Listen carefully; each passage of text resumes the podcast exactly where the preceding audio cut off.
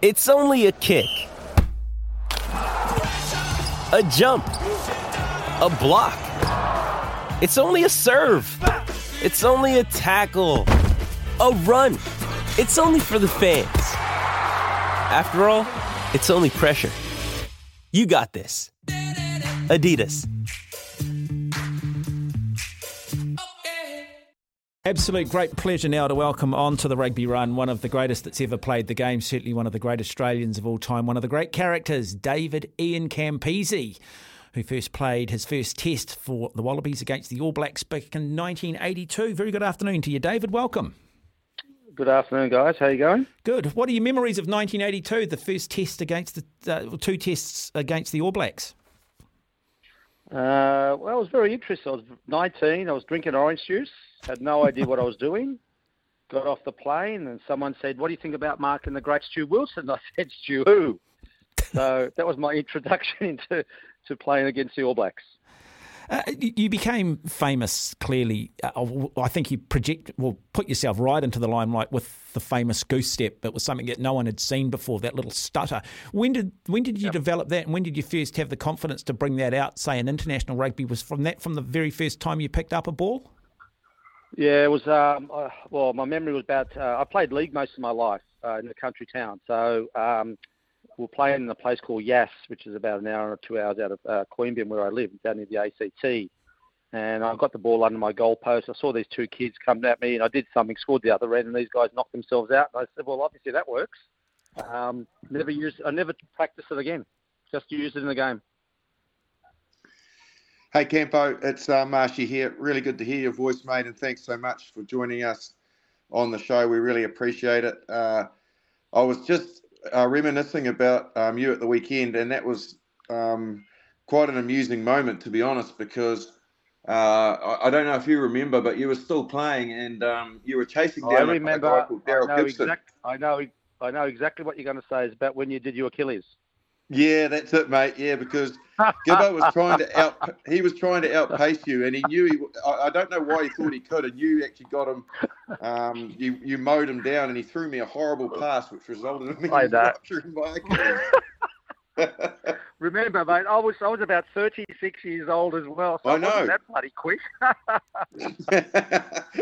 oh, oh, absolutely. I see Mehrts every now and then, and we talk about that. I said, "Oh, mate, I can still." I came on as a uh, back in those '98 it was. I came back on as yep. a um, a uh, what are called these days a super sub, and like it was 36, and you guys ran the ball from your own line. I'm going, oh bloody hell! So I chased it, and Mehrts obviously didn't have the gas, mate. So he, he obviously felt sorry for you and gave you a bloody hospital pass. he certainly did, yeah.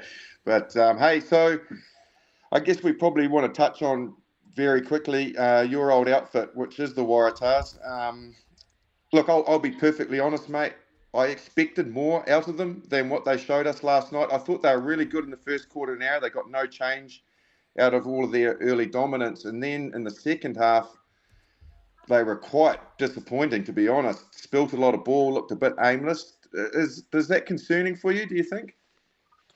Oh, mate, uh, Justin, look, it's very, it's been very frustrating. For, I've been cancelled by Rugby Australia because of my views. Uh, I was on Stan TV. They kicked me off that because they said I'm no good on TV. Uh, I was doing articles in the paper. I'm no good there either. Um, it, it's very frustrating, mate. I just sit there and watch the games, and it's so predictable. Um, and unfortunately, you know, back in '91, in '91, I brought out a book on a wing and a prayer, and I predicted then if we go professional, the game will go broke. That was in '91 because I could just see what was going to happen.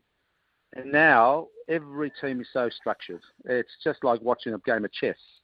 You know, you can turn on the TV and watch a game and turn over and watch something else and come back and nothing's changed. Mm. And the referees are absolutely diabolical. It's just a shame that we've got, you know, you've got Bill Beaumont, who's was 85 years old, still president of World Rugby. Really, I mean, the game's a, a modern game. You know, we we've got sevens now as well, which I played a lot of. They've walked to the line out as well in sevens. Like it's just bizarre. Mm. Uh, yes, the Waratahs were very disappointing, mate. I think that once um, I do a lot of coaching. I'm, i was the ambassador for the uh, Hunter Wildfires, which is up in Newcastle. Two and a half thousand kids uh, I was there on Thursday nights, uh, coaching under 13s, you know, which is great. And I said, guy, this is got to do shorthand, bang, bang, bang.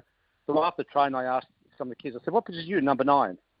Who's your favourite player? And he said, oh, George Gregan. I said, oh, that's great. But he, does, he hasn't played anymore, but he loves George Gregan. And some of the other guys have got no, they don't even watch. They don't even watch the game. Yeah. So our problem is the guys coming through like the Waratahs. No one goes to watch because no one actually knows who's playing. And the style of rugby, as you know, in it's a bit different in New Zealand, but if you don't entertain people in Australia, you can watch Aussie rules, rugby league, and football. So we we've always been dominant when we've actually entertained crowds, people come and watch. But the Waratahs last night, like to actually uh, have a team, you know, that just make. I said to my wife Lara, who's um, um, you know, can you imagine all these, all these supporters who are Waratahs fans, you know, who've supported for 20 years and and you see performance like that, you must be devastated. You know, you want their loyalty, but the loyalty is they want to rest players because they know they're not going to win the current champ. Like it's just bizarre. Our day when we played, we just played the best teams all the time. Mm. There wasn't about a second team or that, you know. Very frustrating. Uh, yeah, David. Look, I, I, want to give you my opinions on this and get you to comment because I'm not in disagreement at all. Um, I'm sick and tired of sports scientists telling us what somebody can do and assuming that every player is um, genetically programmed the same way. Let's continue to dumb it down. You know, you're not allowed to play five games of Super Rugby in a row, but if you're to win a Rugby World Cup you're going to have to win three three big tests in the space of 15 days, and you're going to have to have some tests yep. in the lead up to that because you've got to make sure you got your combinations right. Um, it seems to me the only people that are benefiting at the moment are the players. You've saying that you've been cancelled in Australia because you have an opinion. Um, it seems to me here in New Zealand you're no longer allowed to have an opinion. Um, therefore, there's no discussion anymore. There's no one talking around the water cooler. There's not the discussions between the John Harts and the Laurie Mains and who should be coach or the Mark Carters and the Reuben Thornes and that real angst and that tribalism's disappeared. Uh, the game's been reduced to the 80 minutes in the middle of the park because there are no narratives now supporting it because no one's allowed to have an opinion. Our coaches pretty much come out of the same mould. You know what they're going to say at half time. They're not personalities. Yet I look at rugby league you know, even the even the antics that go off the field in a funny kind of way get people talking about it. And I often say this, David, man's defeats are on the front pages of the newspapers, man's victories are on the back, and that is for a reason. Because we don't actually mind a little bit of a train wreck. That's who we are. That's what we programmed. I look at English Premier League football, you look at the multiple narratives that constantly support that game. There is always an angle, there is always a story, some of it positive, some of it negative. You look at what the NRL doing, you look at what mixed martial arts do, and then I just sit here and rugby has its head in the sand constantly trying to tell us, oh, yeah, but we need to target the family. When are they actually going to realise mankind is flawed and we don't actually mind a damn train wreck and actually just start treating us like normal people rather than sort of, you know, grouping us all in as if we live at the highest moral bloody levels?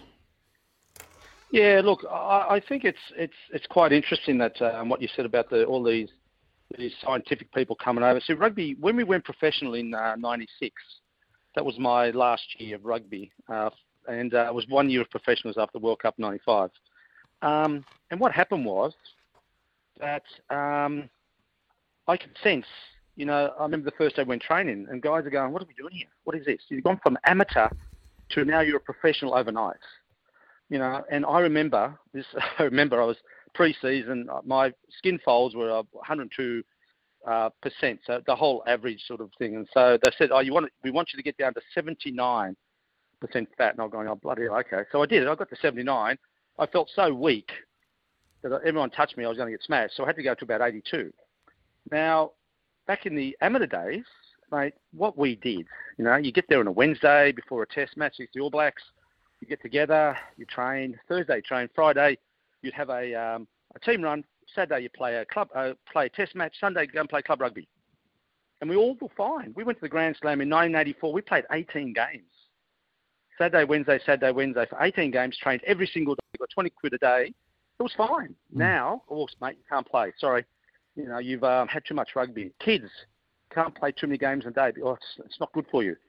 Mate, we're, we're actually creating a bunch of wusses. You know, mm. we are actually starting to create guys that, how about a bit of resilience? How about a mm. bit of balls, excuse the expression? Mm. You know, I mean, it's part of life. And that's all these people want safety. And I saw the Hansen uh, interview. You know, they're trying to make the game safer, but the game is dull. I mean, I watched a bit of the that uh, Berry. I mean, some of the Australian referees are disgusting. Mm. They look for things. They actually look for things to give a penalty. And I'm saying, why why is it from a scrum you get the, an advantage, you kick the ball away, advantage over. Then you get another advantage, it goes for 25 phases, okay, we've got to go back. You know, people in Australia, as I said, we are different to New Zealand. You guys, it's a religion. Here, we've got four football codes. We're up against it all the time. And now it's even hard, you know, you've got Rugby Australia, go and buy rugby league players. Mm. We've got 11 really good wingers in Australia, so we go and buy another winger. Mm. The problem is we haven't got centres to give the ball to the wingers. Mm. You know, Koroibete, who's a very good winger, most of his tries are scored from five metres out. He goes into the ruck and dives over the line. Geez, I'd never went to a ruck in my life. It's too bloody scary in there. You know? So that's that's the way the game has changed and they, they the people at the top think it's great, but I mean the viewership I would love to see what the viewership records are in Australia with uh, Stan I'm sure when you look at the stadiums, they're, they're empty. And as I said, if you're going to play a Waratahs team um, against one of the best teams in the world and dilute the team by giving the second team a run, it's not really good for your brand. Mm. Okay, David. Uh, look, J- Justin's just dropped out. We're just trying to get him back. But um, just, just, just moving because look, I'm 100 percent agreement. The same thing's happening here. You know, we're jumping up and down, celebrating the fact that in 12 rounds of Super Rugby, we've had two sellouts, and one is a stadium of capacity of 17,000. Like big deal. But look, just, just moving from that, when you look at Australian rugby, putting to, putting to one side all the politics and what we've just discussed, do, do you think that Australia can still win a Rugby World Cup if it's 15 on 15, if it's a squad of 23? When you take the best talent from out of the Super Rugby sides and whatever um, things you've got in place for maybe pulling some of the talent from overseas. Do you still believe that this team, that Australia can still win a Rugby World Cup when you do look at the way the draw is set up this year? Well, I think we've got the easiest draw in the World Cup. You know, every World Cup we play Fiji, we play, and we've got Portugal. So I mean, it's not a really hard, but the, the the the only dilemma there is, you know, you probably play Portugal, win by 100 points. Next week you turn up and play England. You know, so what she did the week before is not going to help the week after. Um, but I just think that one of our, you know, the game is professional. Players go overseas. You know, if you have a look at, um, this is my experience. You know, the World Cup '91, for example. In that in that team that we won the World Cup, we had two teams in Australia: New South Wales, Queensland. So we had all the best players had combinations. Like in from Queensland, you had Lynagh, Hoare, and Little in New South Wales, we had um, uh, we had I was at the back. The back three were from New South Wales. In the front row from New South Wales. So, you know what I mean? We had combinations that know each other inside out all the time. Now you want to go and get Quade Cooper, who doesn't. He's not even playing with the guys. You can't just turn up and switch into something when you haven't had combinations. Combinations are vital in World Cups when the pressure's on. And the other thing is the um, you know, you're, you're right. 15 on 15, that's how the game used to be played. You're the best 15, you don't come off. Now, you're the best 23. So if you look at 2015 Rugby World Cup final, you know, the game was pretty close, but then the second half, you bring on Sonny Bill Williams, Ardie Savea. Mate, their tests, they were, I don't know how many tests I had amongst them, but I had a lot. We brought on Dean Mumm. We brought on someone else, you know, who didn't have the caps of the experience that wins the games. Now, they talk about safety, okay, safety of the game. So you've got the World Cup 2019 in Japan. Okay, so England lose their best player within the first three minutes. Uh, Simmons, I think, Simpkins, I think it was, the prop. Anyway, so they bring Coles on, the prop, who's only played 20 minutes a game right through the World Cup. Now he's got to play 60 minutes. Right? The second half, South Africa bring on their best front row. So why is that not dangerous to the game? Why is that not going to cause harm and injury to the opposition who are down one prop already? So what about that safety? So what, why why is they worry about some of the other things? Why is there 23 players? Why aren't you the best 15? Make it two reserves again or three reserves. So the team has to play 80 minutes. They're getting paid a lot of money. I've, I've seen a couple of games this year. Um, I don't watch a lot, I must admit where the player comes on, it's half time. A minute in the second half, the prop's replaced. He runs on for one minute and comes off again.